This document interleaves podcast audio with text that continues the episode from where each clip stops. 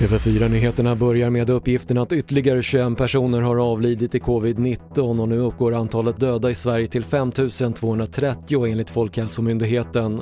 Samtidigt som situationen beskrivs som stabil i Europa fortsätter den globala situationen i bland annat Nordamerika och Indien att förvärras. Regeringen, Centern och Liberalerna är överens om höghastighetståg.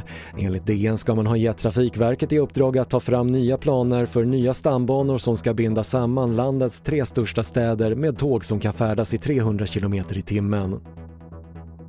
Brottaren Jenny Fransson stängs av för dopningsbrott. Fransson testade positivt för dopning i januari och idag kom domen som stänger av den tidigare världsmästaren i fyra år. Det är det strängaste straffet för en idrottare som fälls för första gången och enligt Franssons ombud kommer man att överklaga. Och när Vilhelm Mobergs Utvandrarna blir film på nytt gestaltar Lisa Karlehed och Gustav Skarsgård huvudrollerna som Kristina och Karl-Oskar. Inspelningarna drar igång i höst i västra Sverige och filmen har planerad premiär julen 2021.